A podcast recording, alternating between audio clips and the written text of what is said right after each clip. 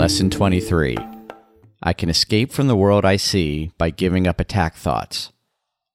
While all 365 lessons are powerful, this one is so instrumental in helping us understand the relationship between thought and experience.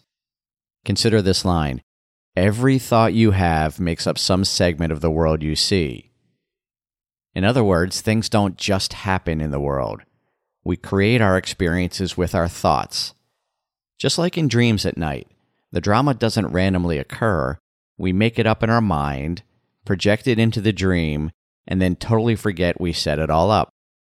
That's why this lesson goes on to say, It is with your thoughts, then, that we must work if your perception of the world is to change.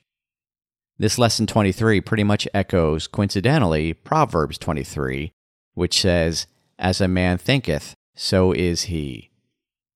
This lesson also contains one of the clearest passages regarding how we affect change in our life.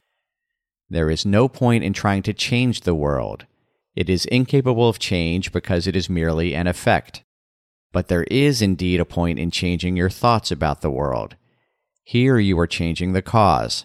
The effect will change automatically.